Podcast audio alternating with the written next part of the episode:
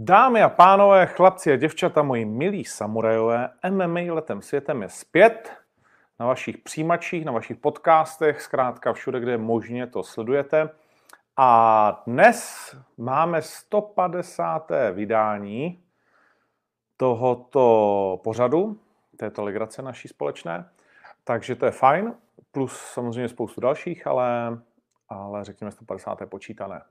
Tak, co nás dnes čeká a nemine? Zdravím samozřejmě také všechny, kteří si to pouštějí v autě nebo na běžícím páse nebo kdekoliv jinde na podcastových platformách, ať už se jedná o Spotify, Apple, cokoliv dalšího. Budu rád, když to budete sdílet, šířit myšlenku dne. Tak, co nás dnes čeká a nemine? Samozřejmě nejčastější dotazy, které mám, jsou koronavirus a turnaj v Ostravě – po případě koronavirus a Octagon, takže k tomu si za malou chvíli řekneme, co je třeba si říci. I k tomu turnaji v Ostravě jako takovému. Eh, zastavíme se jak v Ostravě, tak na turnaji Octagon Prime 4. Věřím, že už eh, máme všichni za sebou tu pubertu z toho, že Octagon Prime turnaje budou nějaké malé, menší, všelijaké makové takové a že už si všichni navzájem věříme v tom, že to je naprosto plnohodnotný turnaj se vším všudy a že jsme vás o tom přesvědčili na posledním turnaji, který se uskutečnil v Šamoríně a byl, byl náš letos první. Takže tam se zastavíme, co se týká zápasů některých a hmm, pak samozřejmě odskočíme ke konkurentovi na UFC, kde se uskutečnil turnaj a některé další zápasy eh, se také vyjasnily pro příští měsíce. Takže to si myslím, že taky třeba probrat. Dáme prostor pro otázky a odpovědi, ale především budeme tady mít hosta a tím hostem nebude nikdo jiný než David Dvořák. Takže na to se můžete, myslím si, těšit že David Dvořák se v jednu chvíli připojí do dnešního vysílání a společně s ním probereme, jak se mu asi spíš nelíbil titulový zápas, jeho lehké váhy, eh, co si myslí o svém soupeři, který ji čeká a tak dále. Tak, to je tedy eh, program následující zhruba hodinky, hodinky, deseti minut, tak jak už jsme na to zvyklí. Všechno by mělo fungovat podle vašich ohlasů takže, takže tak. Tak jo. Začněme tedy tím, co je nepříjemné pro nás všechny a bez nějakých dotazů to vstoupilo do našich životů a tím je koronavirus. Hmm.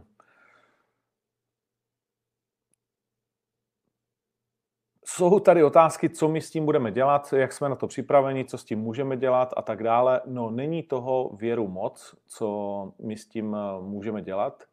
Je to eh, v podstatě všechno tak trošičku na osudu a na tom, co s tím eh, případně bude dělat vláda, mm, hejtmani a starostové a hygiena. Eh, my v tuhle tu chvíli, co se týká OKTAGONu 16, připravujeme naprosto na 110% všechno, eh, co jsme slíbili, že tam bude. To znamená, dneska jsem ubezpečil bojovníky a trenéry a manažeři, manažery v naší skupině, že všechno pokračuje, že se zatím nic nemění. Zítra by měla údajně zasedat znovu Bezpečnostní rada vlády a dnes jsem sledoval taky po očku debatu v parlamentu. Musím říct, že mi to místy nepřipadalo jako debata dospělých lidí, ale, ale tak to už asi, od toho už asi parlament je. Uh, jak se k tomu jednotliví vyjadřují, byla tam velká vlna kritiky za rušení biatlonové, vlastně biatlonového světového poháru, alespoň rušení nikoli v závodu, ale rušení divácké účasti. Když bych se měl sám za sebe vyjádřit k tomu, tak bych eh, byl taky velmi skeptický k tomuto opatření, když už bych nějaké řekl, nebo si myslel, že by mělo smysl, tak bych řekl, OK, tak zahraniční účastníky jako pojďme škrtnout. Nicméně podle tamnějších lidí už stejně zahraniční účastníci často v Novém městě jsou, už tam mají zaplacený pobyt, dali si to jako třeba týdenní prázdniny a tak podobně, protože samozřejmě v Čechách je levně eh, pro spoustu těch zahraničních fanoušků. Nepustit tam české podle mě nedává vůbec žádný smysl z mnoha, mnoha důvodů. Jeden z nich je zajímavý, už běží vlastně, jestli se nepletu, taky Matějská pouť.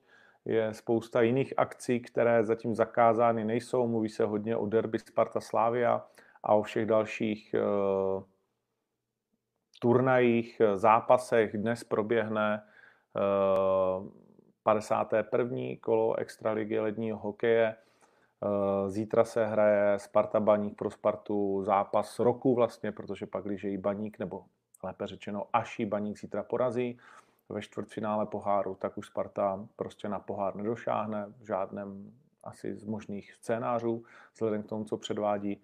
Což samozřejmě pro nás všechny bude přínos, ale, ale eh, je to takové, je to takové polovičaté a za mě hodně nesrozumitelné. Eh, chápu, že se asi hodně lidí bojí, ale nechápu, že někdo jako mistr Hamáček vyvolává takovou paniku, jakože stav nouze a podobné věci. Na to si myslím, že to ještě úplně není.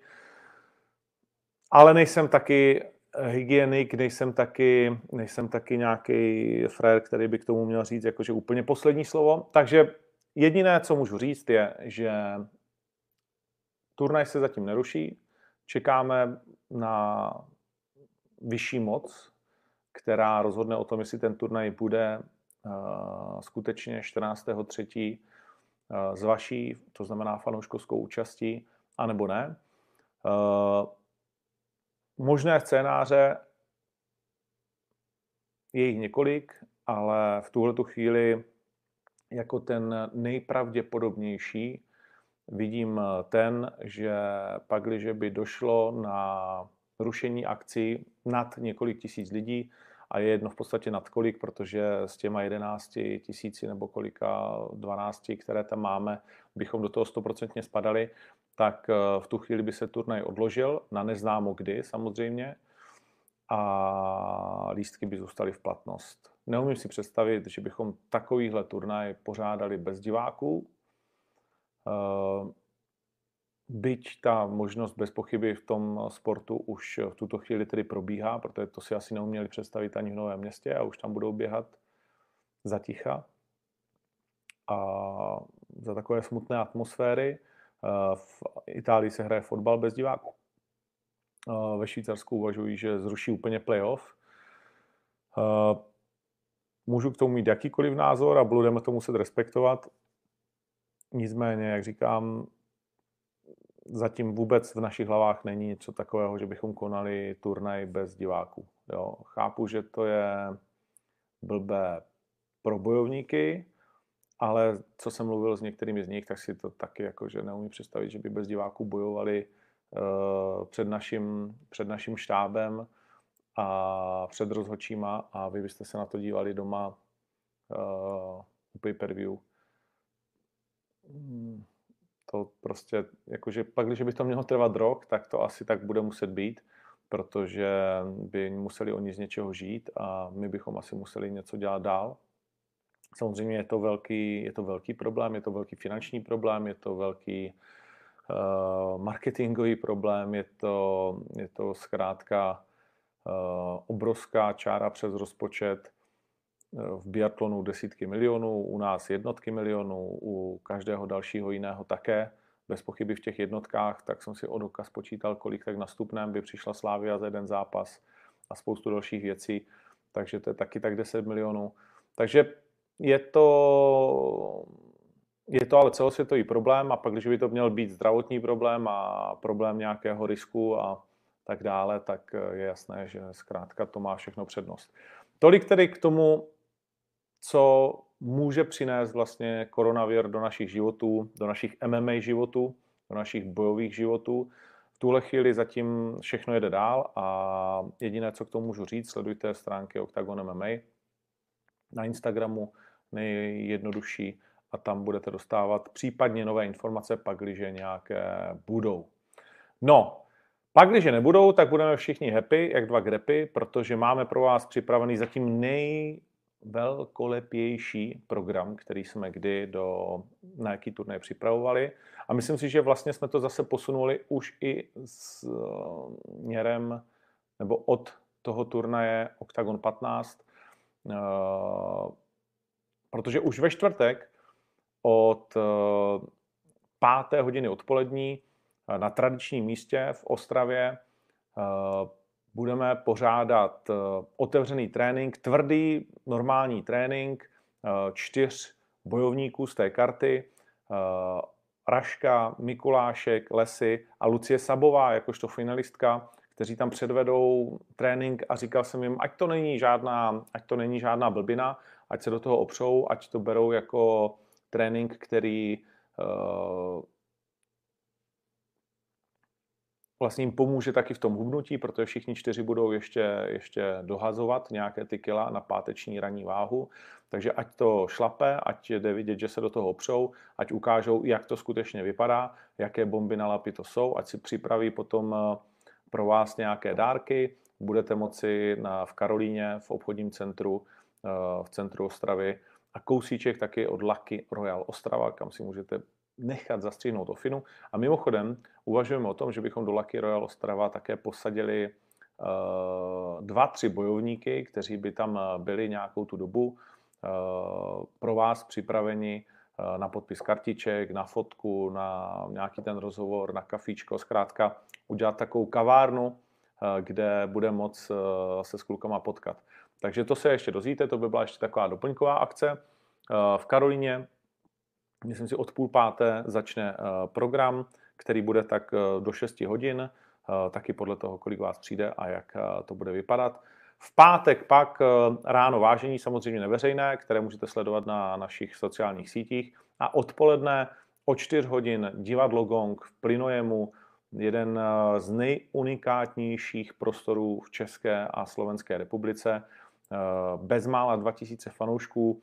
Hodně lidí uh, mi píše a na naše sítě, jestli nezačneme prodávat stupenky. Už, jsem to, už jsme to zvažovali, ale směrem k tomu koronaviru bychom si ještě navíc přidělali, uh, přidělali další trošku problém. Nevím, možná, možná to ještě zvážíme. Uvažovali jsme, že za nějakou symbolickou cenu 50 korun, abyste měli jistotu, že se dostanete dovnitř, protože bude určitě o co stát. O 4 hodin budeme vás všechny pouštět. Bude tam pro vás připraven eh,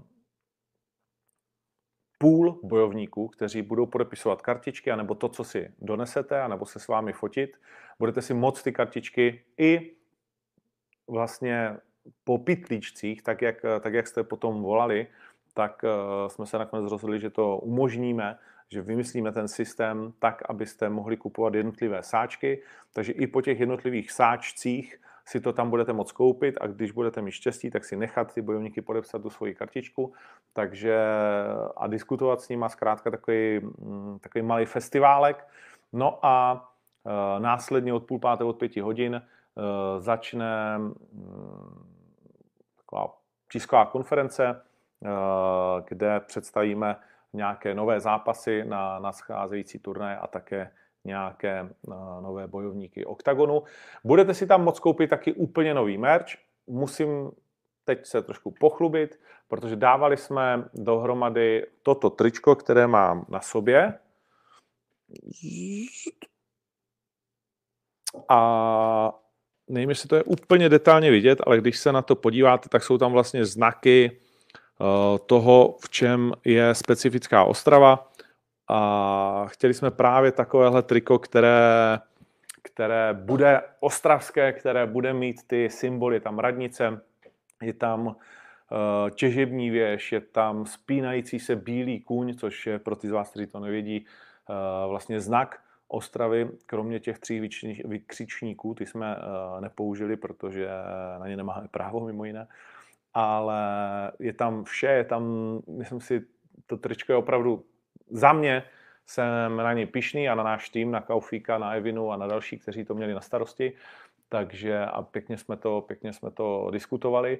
A co chci říct, že to je to pouze 300. Já jsem říkal, ty vado, prodáme víc, určitě ti lidi to budou chtít, speciálně my Ostraváci to máme rádi, ale nevím, jestli ještě nějaký přidělal, jakože dodatečně ne, pak když se do turnaje stihnou, tak si myslím, že by to bylo fajn. Tak či onak 300 uh, eh, triček, což je hodně málo a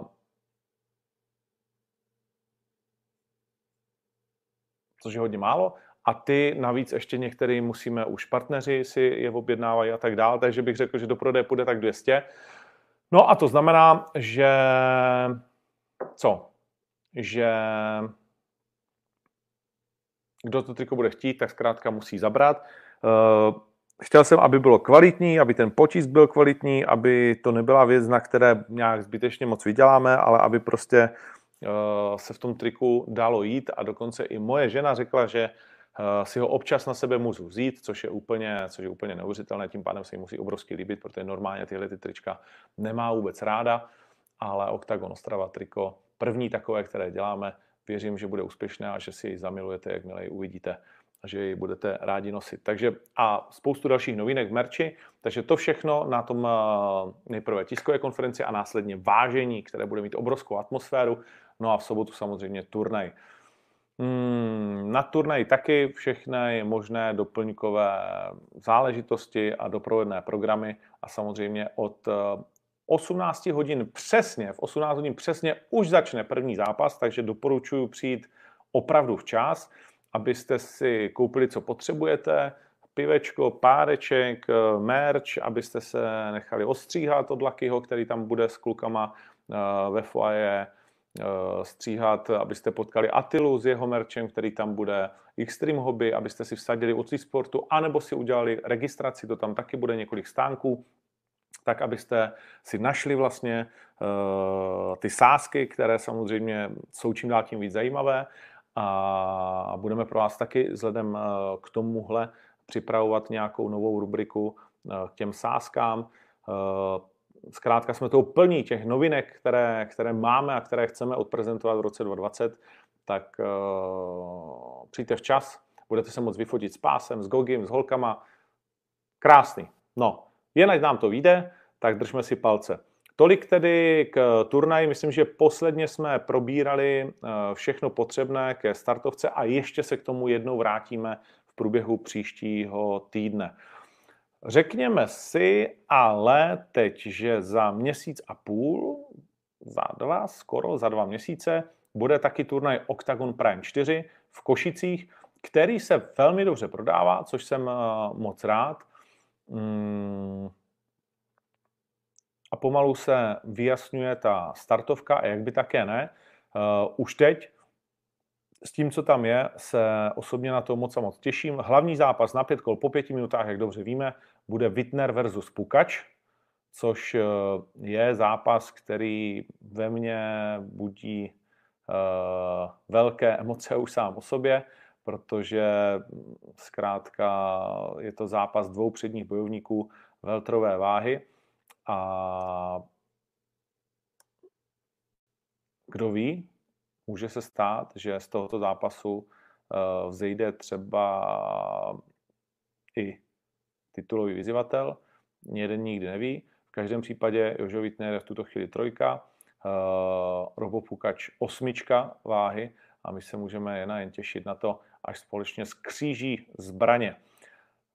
Uh, mimo to se v Ostraje popere šestka Nikla Štolce, uh, proti němu Gábor Borároš, takže, který je teď na sedmém místě, no a tak dál a tak dál, takže budeme opravdu mít těch uh, zápasů hodně, které mohou pomalu, ale jistě uh, ovlivňovat ten průběh na těch předních příčkách.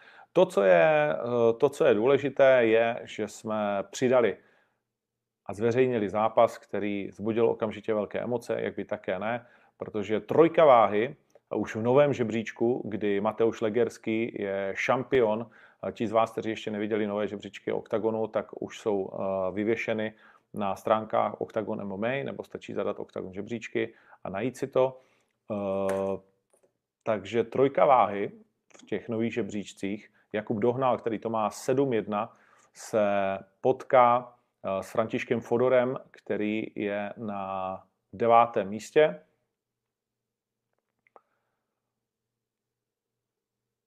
To bude extrémně zajímavý zápas. Eh, mnozí z vás, jak jsem tak zahlédl, a je to věčný evergreen, už teď vlastně hejtují dohnala za to, že se vyhýbá Brichtovi, že ten zápas s Brichtou nechce a tak dále. Eh, pravda je taková, že jsem dal na výběr Kubovi Dohnalovi. On nejprve chtěl nějakého zahraničního soupeře, já mu říkám OK, ale nemůžeš se vyhýbat vlastně jakoby žebříčkovým soupeřům. Miroš Trbák s Legerským mají bitvu za sebou, Ryšavý s Paradiserem eh, v podstatě před sebou, takže pro Dohnala Šestakov nepřipadal v úvahu. Eh, Kuba Bahník byl zvažovaný, Bartl uh, alespoň mnou, ale nakonec nebyl v té nabídce. Marek Bartl má před sebou zápas. No a tak zbývali Brichta a nebo Fodor, protože mimo jiné Honza Malach a Matouš Kout mají taky zápas, takže celá ta váha je v podstatě v několika málo měsících a také Daňko. Celá ta váha je v několika málo měsících uh, nebo v rozmezích vlastně dvou měsíců, když to vezmeme, se vyzápasí a dohnal, uh, řekl OK, tak já bych chtěl zápasit rychle za sebou a chtěl bych teda zápasit s Františkem Fodorem, což je zápas, který mně se hodně líbí a myslím si, že to je zápas, který může uh, Fera Fodora, který teď má skvělou formu, buď to vyšvihnout hodně vysoko, a nebo pak, když Leo Brichta, a všichni víte, že bude startovat na turnaj o dva týdny později, to znamená 16. května, po Dohnalovi následně vyhraje také svůj zápas, tak se můžeme těšit na to, že bychom uh, už pak dohnali ten zápas. Dohnal versus Fodor, a nebo se dohnal stane titulovým vyzývatelem, protože i to se může stát, Bůh ví, co uvidíme v zápase Ryšavý Paradiser, jak se to celé zamotá. Víme, že Legersky je na delší dobu mimo hru kvůli zranění, takže nedá se nic uh, předpovídat, je jasné, že první no, právo první noci by teoreticky měl mít vítěz Ryšavý Paradiser, ale jak říkám, nikdo to nemá dopředu jasné uh, a zápas Dohnal versus Fodor je bez pochyby fantastický duel, který uvidíte pouze na pay-per-view, to znamená na placené, uh, na placené vysílání OKTAGONu. Tak, Tolik k tomu zápasu Dohnal versus Fodor, kde si myslím, že jsou ty šance hodně vyrovnané. Byť Kuba Dohnal posledně proti Šestakovi předvedl opravdu vyspělý výkon, takticky, divácky neatraktivní, ale Šestakov jako taky nic eh, se nesnažil udělat s tím zápasem, takže pak je to těžké. Uh, a dohnal si to pohlídal, no a Fera Fodora jsme viděli před uh, malou chvíli v jasném vítězství a ve velmi hezkém zápase proti Azízovi.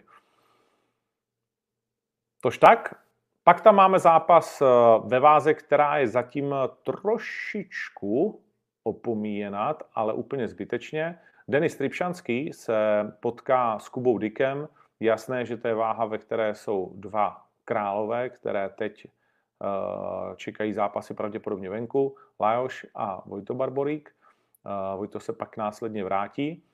Eh, zatím je to jenom takový opušťák do KSV, na kterém jsme se víceméně domluvili, když to dobře dopadne. A my se můžeme těšit na to, že nejprve Tomáš Lesy se potká se Sašou Bělovem jakožto čtyřka sedmička váhy, no a poté pětka Kubady, kterou ještě tolik neznáte, má za sebou zatím pouze jeden zápas a proti němu devítka Denis Tripšanský. Do hry bude promlouvat určitě v květnu na turnaji v Outu areně také Kuba Tichota, který okamžitě po svém naskočení eh, porazil Michala Konráda, který je na 12. místě, ale zatím tam ještě nebyl přidán. Nicméně uzavírá v tuto chvíli pérovou váhu. Takže to je velmi zajímavý a atraktivní zápas. Tripšanský versus Dick. Tripšanský bude bojovat o své první vítězství eh, v Košicích na turnaji OKTAGONu, no a Dick o to své druhé. Když ten první zápas byl takový na větší půdě lehce svazující, ale věřím, že s Tripšanským Dick předvede jeden ze zápasů večera. Chceme tam mít také ženský zápas, ale nebude to uh, Lucia Krajčovič, která má trošku zdravotní problémy, tak uvidíme, s kým se tam dokážeme domluvit, aby i diváci v Košicích uh, měli radost ze ženského zápasu. Tolik tedy Octagon Prime 4, kde v tuto chvíli zbývá něco uh, přes 12 lístků. Drž chvilku, podívám se. Uh,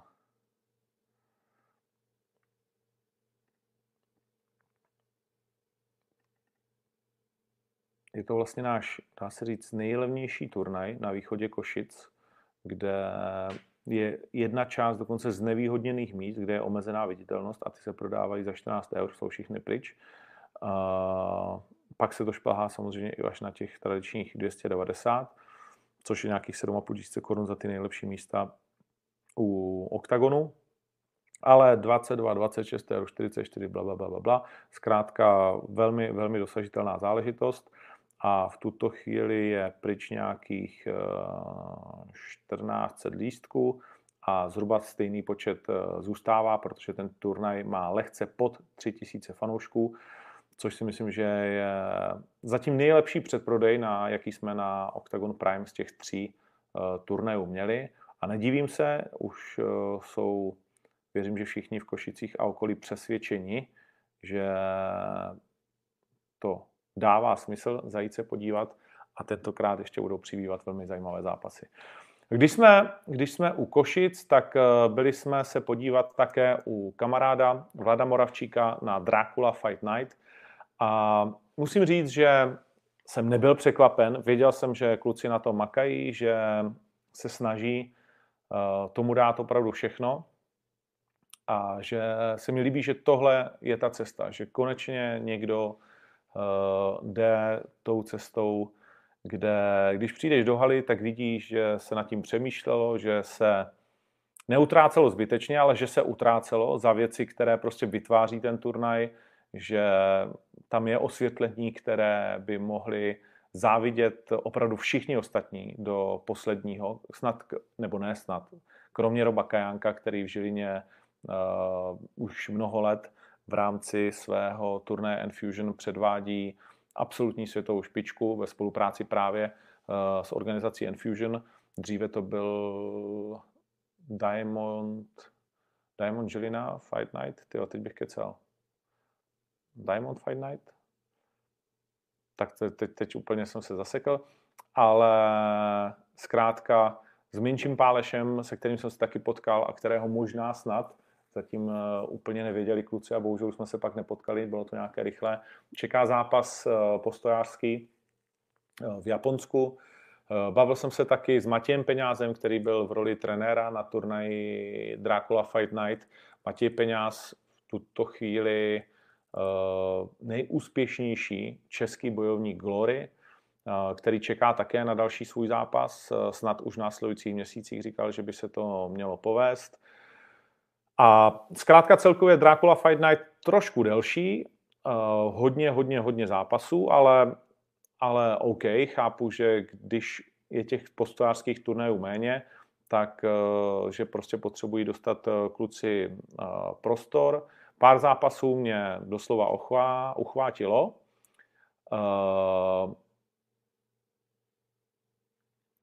A zkrátka velmi, velmi příjemná záležitost na Šťavničkách rozumný pohled obou vladů, jak Pipereka, tak, eh, tak eh, Moravčíka, kterého jsem snad poprvé viděl unaveného, ani na afterparty se nepokusil nás úplně zničit, tak eh, to už musel být unavený. Dneska jsme společně volali a říkal, že ještě teď to nedokázal, nedokázal dospat. Ale klobouk dolů, skvělá práce v Banské Bystrici, nadšení fanoušci a opravdu turnaj z hlediska snahy o to, udělat co nejvíc pro bojovníky i pro diváky eh, na absolutním topu, že organizace, které si hrají na daleko větší a lepší, by se měly chodit učit. Takže tak, tolik eh, k Dracula Fight Night. No a pojďme si říct něco málo k tomu, co se odehrálo či odehrává eh, na UFC, protože byli jsme svědky turnaje, který měl rozhodnout o tom, kdo se stane novým šampionem nejlehčí váhy. To se nestalo. A nestalo se to kvůli tomu, že Brazilec, který dokázal zvítězit, bohužel nenavážil a tím pádem se nemohl stát novým šampionem. A znovu tak vstupuje, znovu tak vstupuje, myslím si, do hry právě ta otázka o tom, jestli vůbec tahle ta váha má nějaký potenciál, jestli vůbec má smysl si ji držet.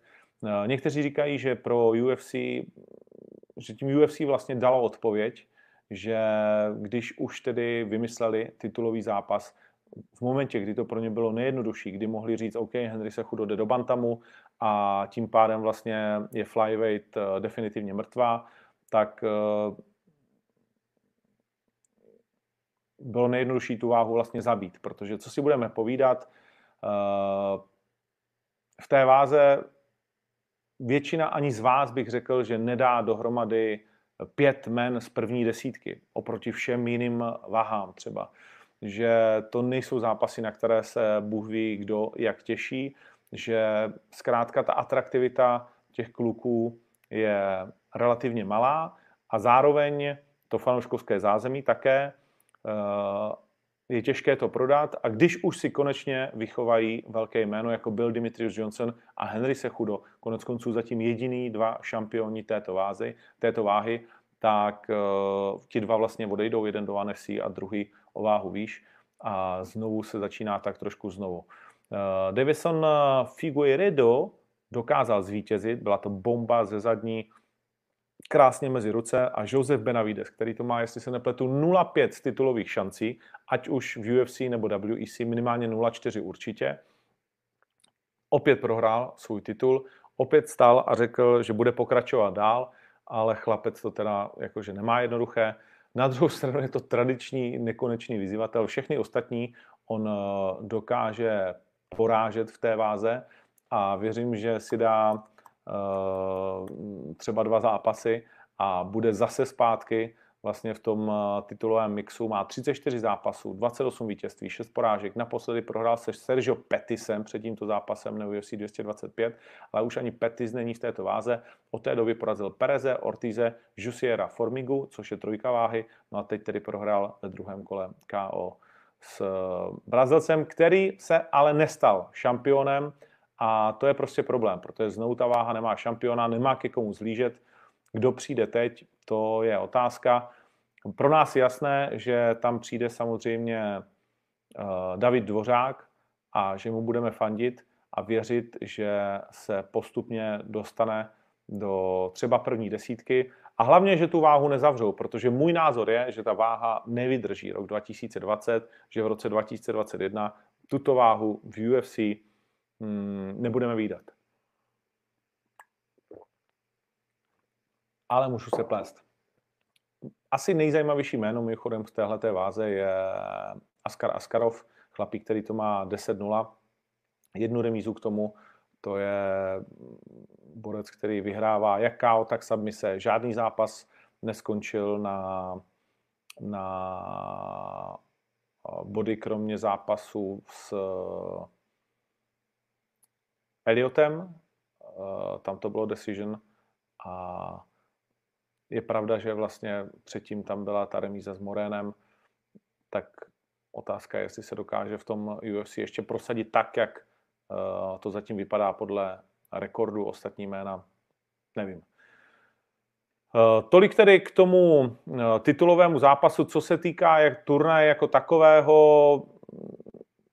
Felicia Spencer jasný, jasné vítězství v pro mě velmi překvapivém hlavním předzápase. Samozřejmě Felicia Spencer, uh, jakožto američanka, um, se posunula na 8-1 poté, co prohrála s, se Cyborg, tak se vrátila na vítěznou vlnu a ona dostala relativně lehký los, když to takhle řeknu, ale tak v té váze toho taky uh, moc není, v té pérové ženské a pravděpodobně to bude ona, kdo se teď eh, pokusí zachránit váhu tím, že se velmi brzo stane titulovou vyzývatelkou, jestli ta pérová zůstane. Eh, Anklájev, Kutolaba, to je záležitost, která je další z těch, které tady mám napsané.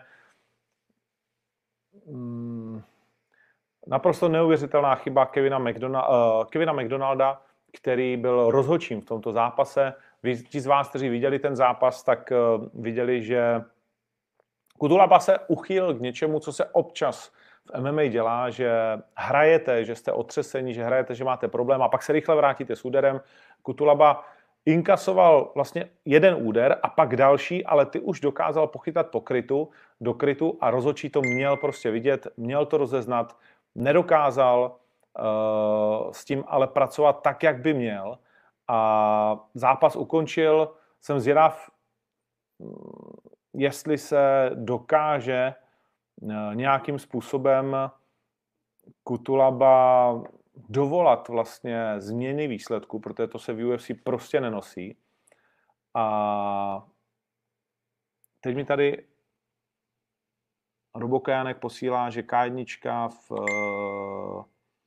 K1 v Japonsku platí, že Minči se vydá skutečně do Japonska, posílá mi tady certifikát eh, v japonštině, děkuju moc, ale, ale je to super, takže Minči Páleš eh, si za zápasy v Japonsku, což je fantastické a tomu určitě přejeme eh, a celému gymu. Zpátky k, zpátky k tomu problému Kevina McDonalda a k problému rozhodčích je to teď poslední dobou hodně smolné pro UFC, protože to pořád dokola, ale tady to bylo opravdu do očí bící, že ten stopič byl hodně, hodně špatný a chudák eh, vlastně rumunský Hulk, eh, Jon Kutulaba, který nezačal ten zápas, teda moldavský Hulk, uh, Jon Kutulaba, který nezačal ten zápas bůh jak, ale rozhodně neměl být takhle rychle odmáván a takhle špatně odmáván především. Uh, uvidíme, co s tím bude. Ankalaev tvrdí, že není proti nějaké odvetě. Jak to dopadne, to je otázka.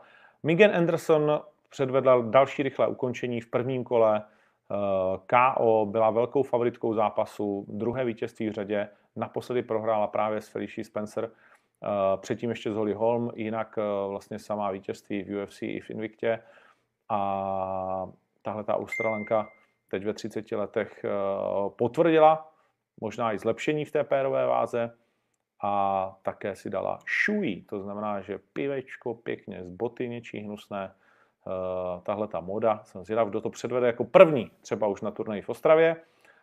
Grandolson ještě předtím porazil Darika Minera a pak už se tam asi nestalo nic tak extrémně zajímavého, až na Marcina Tiburu, který doslova tak nějak utrpěl vítězství nad Sergejem Spivakem na body. Nebyl to bůh ví jaký zápas, ale pro Marcina Tiburu samozřejmě velmi, velmi důležité vítězství. A možná vás ještě zajímá, že Ismail Nardjuev, který tady jednou zápasil, eh, prohrál ve svém eh, třetím, čtvrtém zápase. Ve svém čtvrtém zápase druhý zápas, takže to má 2-2 eh, se Seanem Brady na body, když otvíral celý turnaj. No, to, co jsem ještě chtěl probrat, jsou titulové zápasy, které UFC představilo a které nabízí a které máme na paletě. A to především zápas eh, právě eh, chlapíka, který je momentálně eh, šampionem bantamové váhy a tím je Henry Sechudo. Henry Sechudo, musím říct, že má velmi zajímavý vývoj té kariéry. Z někoho, kdo nebyl vůbec znám, se stal postupně, dá se říct, i miláčkem davu, obdivovaným borcem, který ale pochopil, že se potřebuje prodat ještě trošku víc a následně to začal až přehánět a nyní je až nenáviděným uh, borcem, dle mého názoru. A, ale je také dvojnásobným šampionem, jak on sám říkal, Triple C, protože je olympijským šampionem a byl až do soboty šampionem dvou váh. V sobotu mu byl titul vlastně před zápasem odebrán a váha je bez šampiona. Sechudo to má 15-2 a on říkal, že by chtěl zápasit do ten titul bantamové váhy s někým, kdo má odkaz, kdo bla, bla, bla, bla. No a nakonec tady máme zápas Jose Aldem. Zápas, který nedává vůbec žádný smysl, zápas, který je politický, uh, jinak se to říct nedá, uh, zápas, který UFC dělá dle mého názoru, a můžeme se o tom bavit, obrovský krok zpět, protože jak mám Jose Alda rád, tak uh, pojďme si říct, že poslední dva zápasy své kariéry prohrál. Prohrál čtyři z posledních šesti zápasů. Když jej dvakrát porazil Max Holloway, pak vyhrál s Jeremy Stephensem a porazil Henato Carneiro a prohrál s Alexandrem Volkanovským a velmi sporně s Marlonem Moraesem. Split decision, OK, bylo to velmi těsné. Uh, já sám bych mu to vítězství dal, uh, mnozí ne, vím, že jsme se tady o to dokonce hádali, uh, samozřejmě tak nějak jednostranně, ale beru to. A nyní tedy zažíváme to, že po jednom zápase v Bantamu, který Jose Aldo, tahle ta legenda se vším všudy, prohrál, bude bojovat o titul šampiona, hmm, nevím, máme, kdyby v Bantamu nikdo nebyl, tak jako v flyweight, tak si ještě řeknu uh, OK, ale máme tam Aljamena Sterlinga a především Petra Jana, chlapíka, který v UFC zatím, uh, jestli se nepletu, nebyl poražen. Uh, borce, který školí jednoho bojovníka za druhým, má 13 vítězství, jedinou porážku a mm, v tuto chvíli jej, dá se říct, UFC doslova do písmene okradlo o titulový zápas ve prospěch toho, že jej dalo Jose Aldovi. Jen kvůli tomu, že se zápas mm, vlastně bude odehrávat v Brazílii. To je pravděpodobně jediný rádoby částečně rozumný argument uh, k tomu, aby uh, turnaj São Paulo měl co možná největší návštěvnost a co možná největší pay-per-view. Nevím, jestli to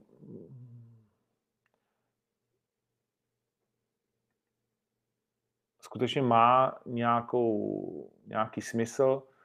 Hmm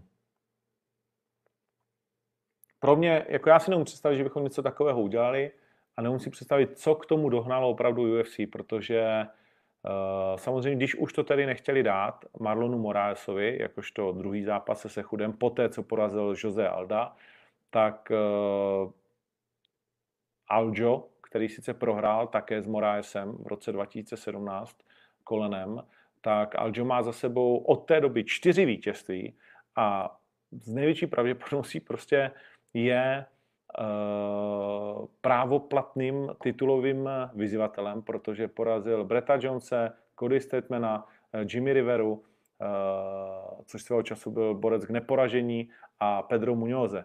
No a když už tedy ani on ne, tak v tu chvíli zkrátka měl přijít na řadu Peter Jan.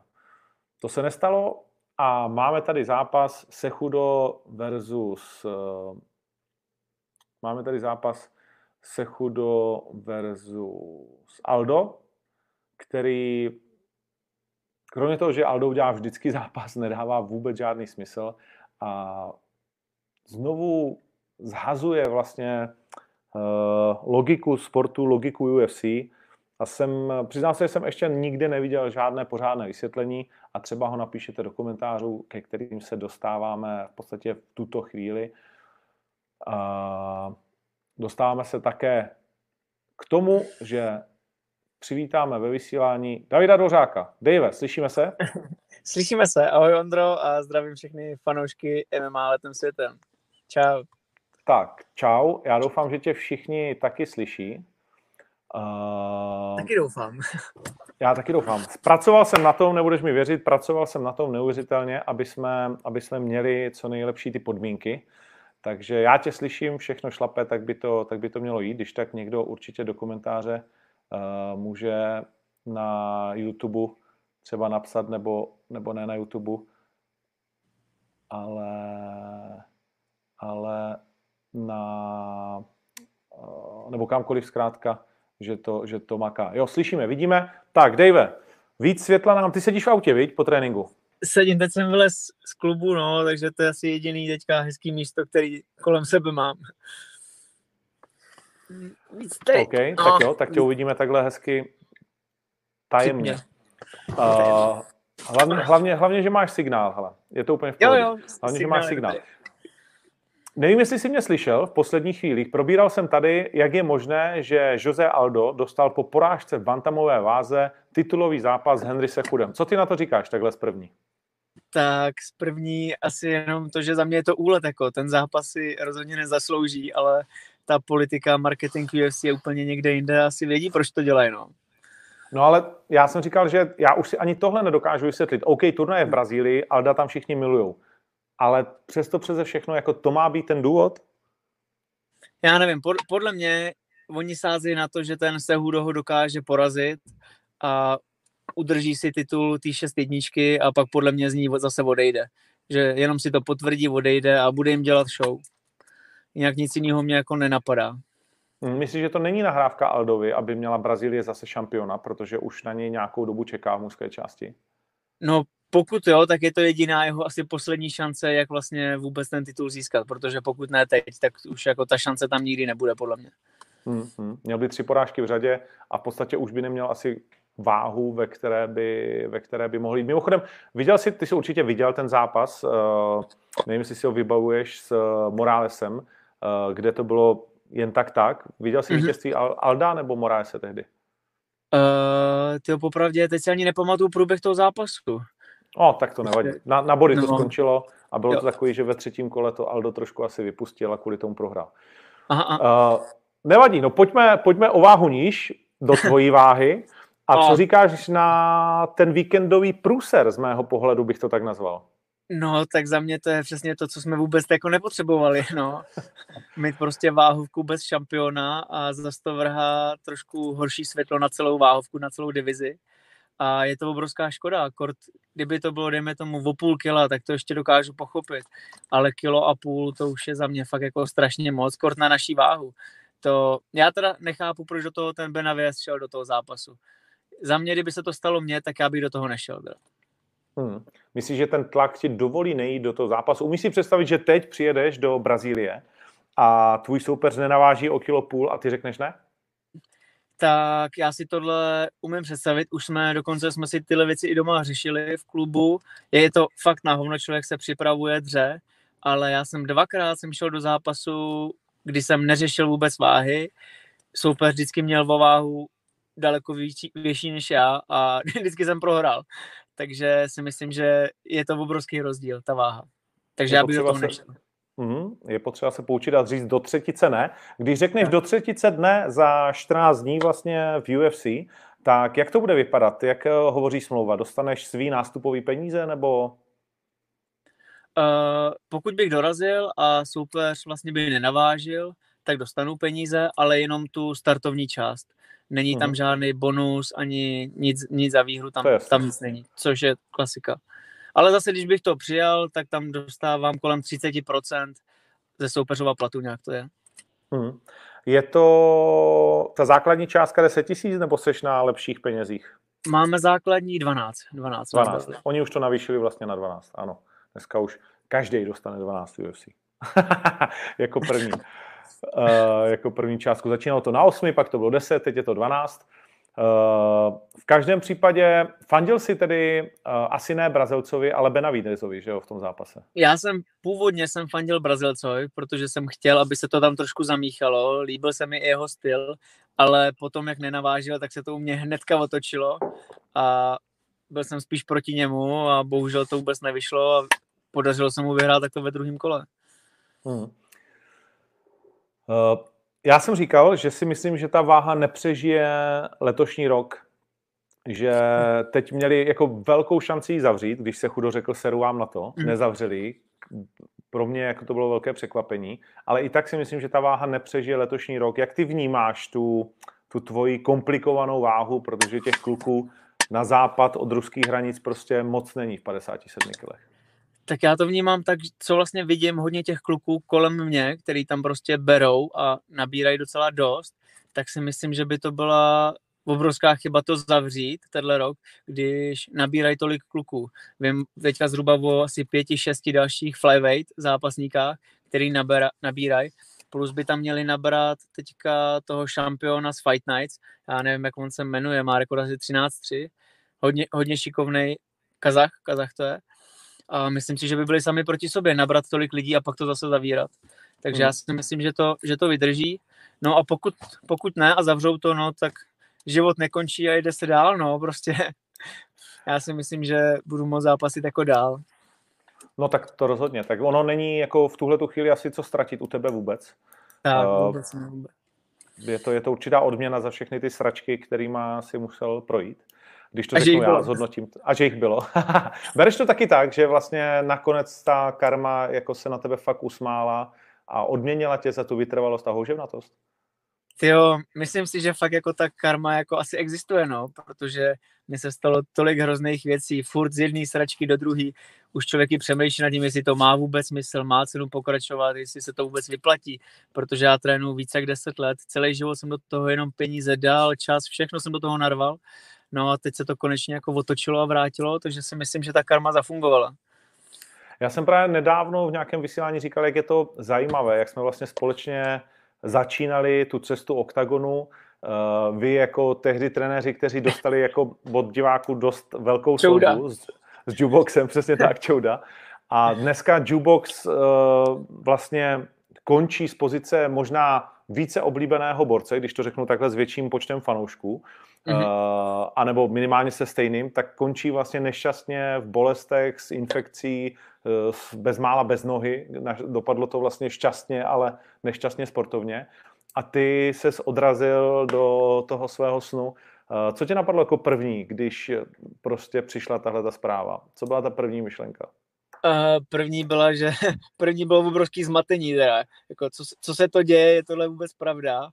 A já jsem to teda vůbec nevstřebal. No, no, fůra lidí by jako vyskočili radostí, byli šťastní a všechno, ale můj mozek to vůbec nepobral a až teprve ráno, protože mě volali o půl druhý ráno kvůli nabídce a až teprve potom, co jsem se vyspal, jsem byl schopný nějak jako reagovat a nějak ráno jsme jako se dohodli, že do toho půjdem ale spíš takový ten šok a panika, no, že úplně teď jsem byl dlouho nemocný a teď najednou z ničeho nic, tyjo, bum, tyjo, tohleto. Že to přišlo jakoby v dobu, kdy se to úplně neplánovalo, ale šli jsme do toho. Jasně, tam asi nebylo, nebylo moc jako nad čím přemýšlet, i když samozřejmě zůstat v oktagonu je větší terno, ale tak. A, ale co říkáš, co říkáš na druhou stranu na toho jukeboxe, protože vy jste dlouholetí kamarádi, spolubojovníci, Myslíš, že se ještě vrátí, že to v něm vidíš v něm ještě oheň, nebo už to spíš nedoporučuješ a že už by měl přejít na stranu trenéra a komentátora a nevím co? Jako Jardu mám jako z celé naší MMA scény jako ze všech nejradši, jak zápasníka a člověka. On je prostě ten typ, který mě vždycky umí postrčit tím správným směrem a já doufám, že už zápasit nebude. Myslím si, že on sám ví, že už to není dobrý nápad, protože to koleno má fakt špatný. Už za poslední dva roky měl asi pět operací s tím kolenem a už to fakt není sranda tohleto. A věřím tomu, že se bude víc věnovat své rodině a doufám, že hlavně i jako trenér by nám mohl pomoct. Hmm, hmm. Mluvili jste spolu o tom? Mluvili jsme, mluvili jsme a mám pocit, že, jako, že už se jako nebude vracet, ale už jsme se bavili i o tom, že by fungoval jako trenér a myslím si, že nám bude chtít pomáhat. Jo, furt teďka nám mi pomáhá před operací, ještě za mnou byl, pomáhal mi s wrestlingem, takže si myslím, že půjde touhletou cestou. Jaká bude, kdy odlítáš do Brazílie? Odlítám v pondělí, v pondělí 9. V pondělí 9. Přesně, takže víceméně za týden. Jaká bude ta parta, co poletí s tebou? Tak letíme vlastně ve čtyřech lidech, teda když nebudu počítat fotografa, budu počítat jenom čistě tým a letím vlastně já, pak se mnou jede Honza Maršálek, trenér stopatletu, Lukáš Kotinovský, zápasník a Jakub Kašpar. Vlastně ten tým, který se mnou chodí na všechny ty zápasy, které jsme viděli na OKTAGONu a i dřív. Tak pro Chotěnovského to bude velmi zajímavá zkušenost. Snad bude v pořádku po svým pátečním zápase. To, já, to já taky doufám, to taky doufám.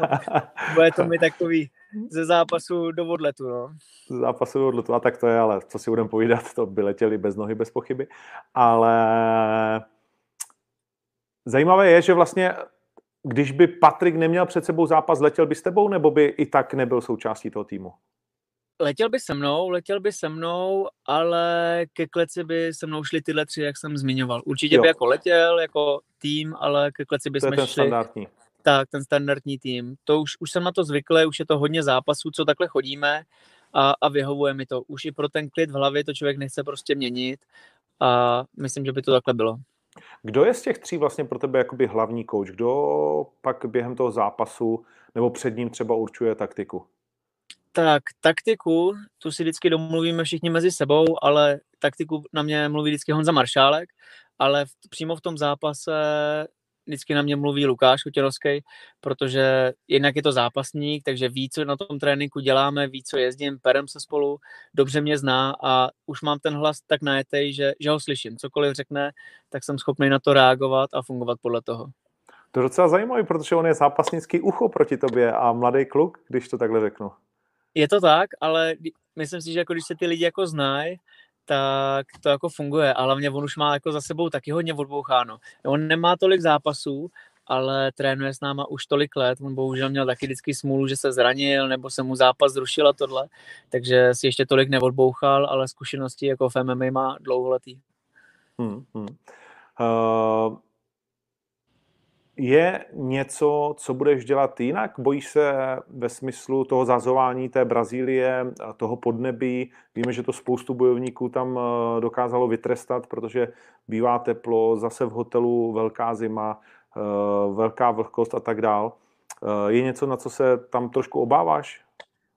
Mm, já, jsem, já jsem kontaktoval trenéry v Brazílii, který jsem znal, co mě trénovali v Tajsku. Ty mě řekli, že jediný, co je fakt jako důležitý, je to tam připravený. To je jako to numero uno a není asi nic, čeho bych se bál. Volal jsem si s konzulátem, který nás tam má jako ambasáda přijmout, že nám budou pomáhat, starat se o nás a říkali mi, že teď tam je teplota kolem 25 stupňů a už tam dva měsíce v kuse prší.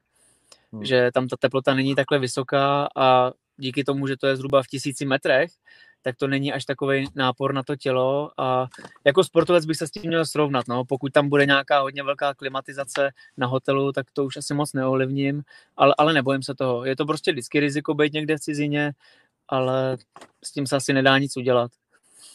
Na jaký váze si teď?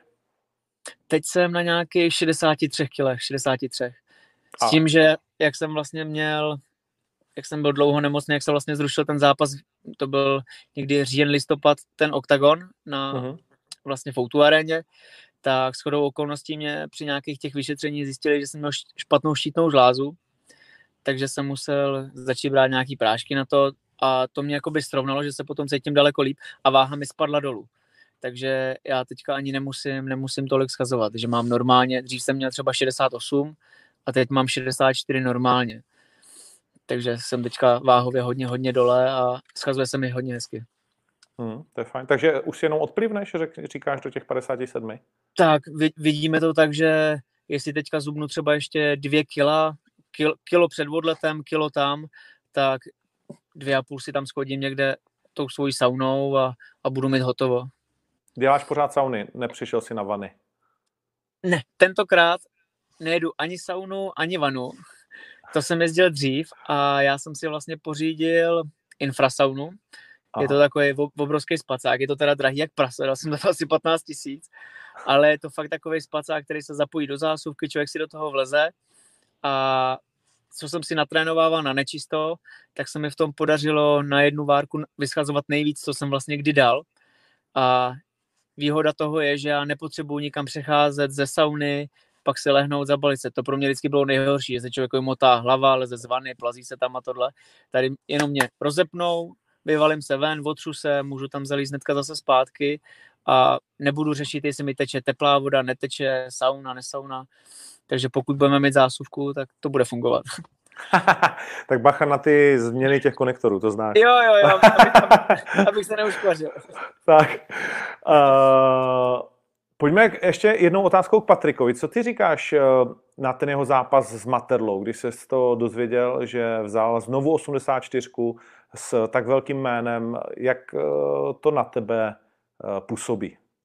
Tak v prvním okamžiku vlastně jsem věděl, že Patrik taky nějakou dobu nezápasil, tak jsem si úplně říkal, ty vole, proč jdou na Materlu, jako jméno velký, že jo, mám, taky ho mám zafixovaný jako obrovskýho fightera, Kort je v tom KSVčku od roku 2006, a, ale pak jsem teďka vlastně, nevím, pár týdnů zpátky jsem koukal, že se mu ani nějak tak nedařilo, plus ještě docela dlouho stál, takže si myslím, že pokud ho porazit, tak je to teďka ideální doba. Myslím, že mu je kolem 35, 35 roků, zápasí furt stejně a dá se na něj připravit. Hmm. Je to takový rváč, on, on není úplně technický, je to prostě takový, mně přijde jako pouliční bitka, že má fakt jako ránu a půjde se štípat. A když si hmm. tohle člověk jako pohlídá, tak se dá porazit. No a z hlediska Patrikovy kariéry, když by, řekněme, že samozřejmě mu přejeme všichni vítězství, a když by vyhrál, tak je to velké vítězství ve 84 kg. Co tam pak dál, ale v těch 84 kg? Je já tam budoucnost pro něj? Já doufám, že ne, že, že pak půjde zpátky do těch 7-7 dolů. Hmm. No, hmm. já, teda, já nevím tu politiku KSO, jestli pak musí zápasit, protože já nevím ty smluvní podmínky jeho, hmm. ale doufám, že po tomhle zápase se přesune zpátky.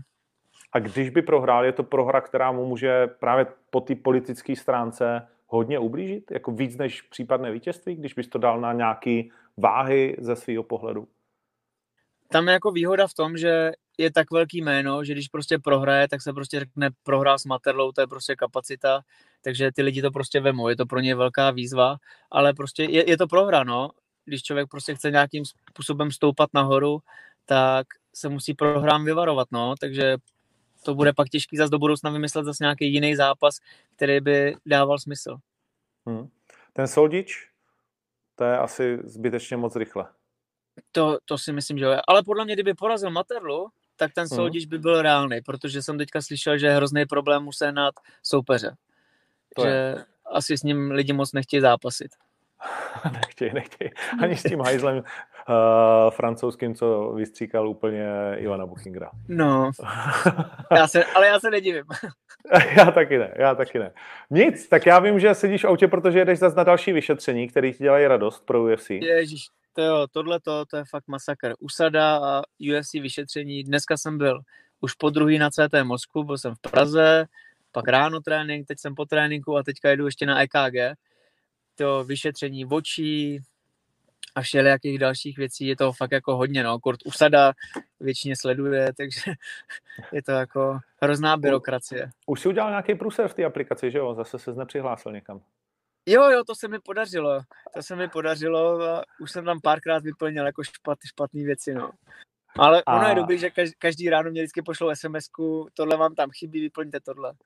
Jo, jo, jo, dostáváš jo, jo. jako buzeraci z centrály. Jo, jo do, dostávám, dostávám furt, no. Zaplať pámbu jako ta antidopingovka, co jako chodí, tak, tak mi zavolali, že mi zavolali i na telefon, když mě chytli v, Pardu, ta v Pardubicích, když mě chytli v Brně, protože normálně jejich povinnost není mi zavolat. Oni by nemuseli. Oni by se mohli jenom odškrtnout, že jsem nebyl přítomen a mohli odjet. Že jsem zrovna z klubu odjel na oběd. A naštěstí mi zavolali, tak jsem se hnedka vrátil. No. A to byli Češi nebo kdo? Byli to Češi, jsou to nějaký externisti, kteří pro ně pracují, ty mě odchytli, odebrali si nějaký tyhle vzorky a ty posílají do Švýcarska, ze Švýcarska to letí pak zpátky, ne, letí asi do Ameriky, tam to vyhodnotí a pošlou zase zpátky, no, je to takový fakt kruh začarovaný. Hmm. Uh, přiznal jsi něco do těch papírů, jak ti tam píšou, jestli se chceš přiznat, tak se přiznej teď a bude to bolestřující okolnost? Přiznal jsem všechno asi za poslední rok, co jsme měli, všechny Oni chtěli i všechny léčby, všechny antibiotika za celý rok a všechno jsme jim tam přiznali, takže snad jako ne, nemůže být žádný problém. No. Neumím si představit jedinou věc, co by mi mohli říct. No. Kor, když se lidi podívají na můj Instagram, jak vypadám, tak nevypadám jako Romero. úplně ne, úplně ne. Ale i ten je čistý, kámo. A ještě, jo, jo, jo. ještě, a ještě na tom brutálně vydělal. No, a... má jako kouzelnou vodu. No, no to je jako melon. Jsou prostě genetický halkové. A poslední věc, eh, změna přezdívky, a už tě nechám běžet. Eh, proveď nás trošičku tady tím, eh, tady tím zázrakem, co se, co se udál. Tak, vlastně změna přezdívky, těch důvodů je hodně. Těch důvodů je hodně. Jeden, jeden z hlavních důvodů, proč, tak v Americe prostě chroust, vysvětlovat chroust je těžký. Vysvětlovat Undertaker, to už lidi pochopí. Jo? A hlavně jsem přes pět let jsem tuhle práci dělal, takže je to něco, co prostě mi je blízký. Další věc, když si někdo přeloží do angličtiny chroust, tak to není zrovna úplně slušný slovo. Když bych no, to řekl to. úplně nejs... Když to řeknu slušnou formou, tak to znamená přijít krovky a když to řeknu tou normální lidovou formou, tak je to něco jako honici péro. takže, takže když Ale víš, vlastně jaký bys měl, víš, jaký bys měl hype, kdybys tam šel jako David honici péro dvořák? No to, to by byl brutální. Já si pamatuju, když jsem byl před čtyřma rokama v Americe, tak se mi hrozně vytlemili, jako furt, co to je chrous, že jo? No. Pak si to překládali a trošku se mi vysmáli, no, takže asi by se to tam nechytlo. No a jenom ten Undertaker, moc. A jenom ty jsi říkal, vlastně já jsem tu práci dělal pět let, oni to lidi moc neví, ty jsi vlastně byl hm. hrobník. Je to tak, je to tak. Kolik lidí jsi takhle jako zakopal? Ty jo, ty jo, to se těžko, těžko jako říct, no. Jako ono jich jako zase není milion, no, ale když si vezmu, že třeba těch deset ročně, no, tak do 50 lidí víc jako určitě ne. Jak hluboký musí být standardně hrob? Uh, eh, 140 podle zákona. 140 na dílku 220, na šířku to má nějakých 90. Aby A se flákali jste to, nebo jste drželi limit? Mm, táta je moc velký poctivák. druhá, druhá věc, když bys to dal moc nízko, tak, tak to pak bude cítit, no, takže to musí dát hluboko. A jako v hrobařích panuje spousta historie, tak která z nich je pravdivá? Jako v čem jste takový divní? To já nevím, já nevím jakýkoliv historky, jako já si myslím, že jsem normální teda. jo. A co ti přivedl táta k tomu hrobařství, jo? Nebo... Jo, jo, jo, tak tá, táta dělá, no, už jako tyjo, dlouho, deset let asi a, a on, no, prostě zavolá, hele, potřebuju pomoc, tak takový ten kluk, který jenom přijde, pomáhá, dělá, co se mu řekne a neodmouvá. A není to creepy někdy? Nebál ses někdy? Nebo jako viděl jsi někdy nějaký duchy? Nebo stalo se někdy nějaká takováhle historka ti? Ne, ne, to, to, to se mi jako nikdy ne? nestalo. Jako duchy jsem jako nikdy neviděl a myslím, že takový to poprvé, že jsem párkrát byl i na převozech a když pak člověk tady to vidí jednou, dvakrát, po třetí, jak po čtvrtý už, už to jako ani nevnímá, prostě je to jenom práce a vůbec to jako ani nevnímám. Ale duchy okay. jsem ještě teda nepotkal. OK. No a vlastně já jsem se nezeptal vůbec na toho soupeře, ale já to beru tak, že už jsme to tak probrali všichni, že už to je jasný, že Bruno Silva není žádný zázrak, který porazíš. Tak, přesně tak. Není to nic top ten, takže si myslím, že tam jdem jenom vyhrát, to jediný chci a udělám pro to maximum a doufám, že mě budou všichni fandit a podporovat. Co on má nejlepšího z toho, jak jste to nastudovali zatím? Co jsme nastudovali, tak nejsilnější je, když řekne double under, když chytne vlastně tělo, v tom je jako mm-hmm. dobrý, protože on je z týmu od právě toho Henryho Sehuda a ten tam s ním pravděpodobně bude v rohu, protože s ním všude jezdí a v tomhle tom jsou jako dobrý, takže počítáme tohleto přes nějakou kombinaci bude chtít chytat, ale teď to furt jedem do zblbnutí dokola, dokola, dokola, takže si myslím, že si s tímhle dokážu poradit a i kdyby mě jedno kolo někde držel, tak ho v tom jako uvařit. Uvařit, ať se prostě v tom odpálí a, a pak to tlouct.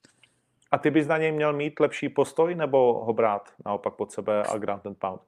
Já si myslím, že ten postoj budeme mít plus minus na stejno. Vidím tam jako nějaký chytrý věci, které jsme si na něj najížděli, které bychom ho mohli překvapit a chytnout a na tohle to bych chtěl jako spíš sázet, ho chytnout. Ale probírali jsme to i s trenérem Fangli, já tam musím hodně valit, být prostě aktivní, protože on bude domácí a pokud by to šlo na body, tak je dost velká pravděpodobnost, že by to dali spíš jemu. Takže pokud nepředvedu víc dominantní výkon, držet víc střed, být aktivnější, třeba i zkusit hodit a držet ho, tak na body jen tak nevyhrám. Takže hlavně aktivita, aktivita, aktivita. A s Carlosem to byl dobrý týden, jo? Dobrý tři dny, bylo to v pohodě. To tři dny jenom, jo? A okay. By, by, byly, byly to, byl jsem, tam, byl jsem tam čtyři dny, ale tři dny jako full sparingu, že ráno jsem přišel na sparingy, hnedka po sparingách kondice, večer to samý sparingy, kondice, furt do zblbnutí. No tak jo, Takže kamaráde. Myslím, to bude dobré. Tak jo, tak já ti děkuji moc, že jsi udělal čas. Pozdravím Já děkuji za pozvání. Bacha na to, chodí tam teď lidi s tím eh, pivem, s koronou. A... Jo. nic nepřilezu. No, nic nevoz, nic nevoz. Eh, kromě toho vítězství, jo? Přivezu. Moc děkuju a Mějte se všichni. Čau. Já děkuji taky moc, časnou cestu, mě se hezky, budeme v kontaktu. Tak jo, měj čau. se, čau, čau. Čau. Tak jo, to byl David Dvořák. Eh, myslím si, že to krásně dneska uzavřel a že to tím pádem bude dneska bez otázek, nebo dáme, kolik je, 7, 10, tak dáme 10 minut otázek, vezmu to odzadu. Uh, Čau Ondro, mám z tebe občas dojem, že Jirkovi Procházkovi příliš nefandíš, nebo tě snad sere, že nechce zápasit u vás. Jinak nic proti vám, mám vás rád a fandím. Lukáš Kandernal. Naopak, Jiřího Procházku mám velmi, velmi rád ale prostě jenom dokážu oddělit, nebo takhle, já ho uh, zbožňuji, znám jeho kariéru a byl jsem, myslím si, u ní jako po celou dobu jako divák a jako někdo, kdo mu fandí, takže jako já mám více méně rád uh, až na pár lidí jako úplně všechny tady v české scéně a přeju mu strašně moc. Ale nejsi první, kdo mi to říká, protože občas prostě jakoby říkám věci, které se jeho fanouškům nelíbí, ale to nemá u mě nic společného s tím, jestli někoho mám nebo nemám rád. Uh, co říkám na Melona v Profiboxu? Uh, viděl jsem to jenom tak, jako, že ne úplně z nejkvalitnějších věcí, tak vím, že z začátku ten Frér jako něco málo trefil, ale že si to Melounek pohlídal a jsem moc rád, že zvítězil. Hned jsem mu gratuloval, když jsem se to, uh, když jsem se to dozvěděl. Uh, jestli půjdu k Patrikovi a Kvápovi do show, tak nedostal jsem pozvánku, takže to úplně jakože není na mě.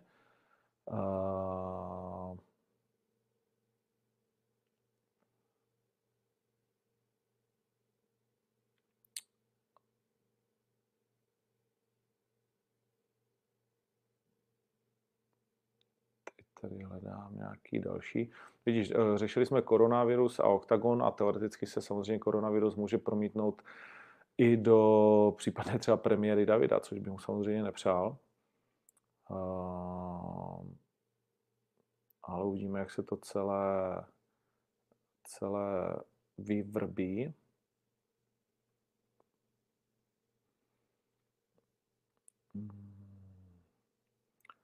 No a pak je to, pak je to asi všechno furt stejný.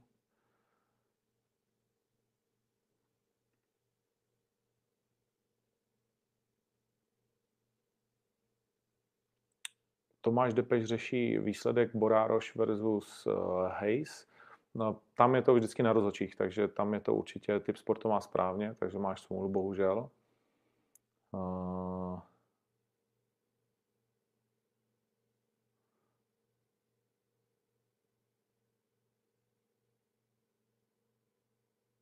věčné téma OKTAGON v Brně.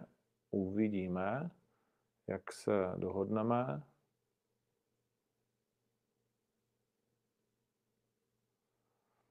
Mimochodem hodně eh, lidí se ptalo taky na Furyho s Wildrem. Wilder údajně během těch 30 dnů, které má ve smlouvě, obnoví vlastně tu možnost třetího zápasu a snad by měl vyhodit, nebo možná už vyhodil toho cornermana, který, ho, který mu hodil ručník což se bere jako další velká chyba Valdra. Nejprve ta výmluva na ten 20-kilový oblek, která způsobila, že ho opravdu se stal předmětem spíš úsměvu. A teď ještě tohle ta vyhazov eh, chlapa, který mu mohl zachránit kariéru, tak to je uh, taky uh, jakože taková kaňka na té jeho dosavadní kariéře.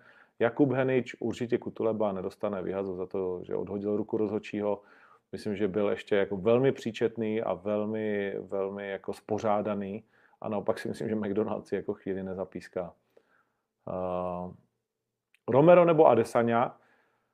No, víš co, na každý prase se vaří voda, samozřejmě Adesanya vypadá fantasticky, ale Romero je jako beast, takže má svý procenta. Nemí jich 50 v mém vidění světa, ale ale některé, eh, některé ano.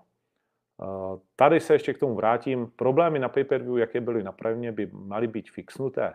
Tak bavíme se o čtyřech minutách zvuku z 360 minut přenosu.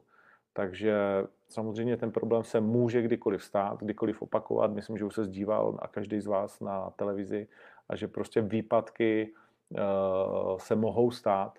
My děláme maximum pro to, aby nebyly, ale upřímně, když jsme zjistili, že to je opravdu necelých pět minut uh, z celého přenosu, tak pojďme si říct, že to není žádná tragédie. Jo. Chápu, že to je blbý, ale není to jako tragédie.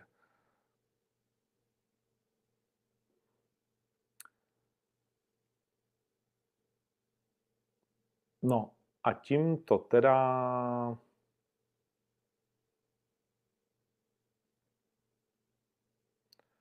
uzavřeme ještě tady jednou takovou hezkou zprávou a dobrým nápadem.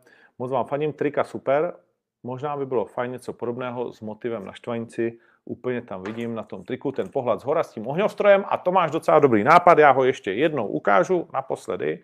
Počkej, tebe zhodím, ať to jde vidět. Tyhle ty trička Octagon Ostrava jsou na e-shopu. Mimochodem máme nový e-shop, pouze 300 triček, unikátní limitovaná edice. Máme nový e-shop, mrkni na něj, je tam i nový e-shop Carlose a tak dále. A s tím se pro dnešek rozloučíme, díky moc. Doufejme, že nám to korona nezhatí. Sledujte Octagon MMA a dáme si vědět, co a jak. Adios, tohle byl 150. díl MMA letem světem.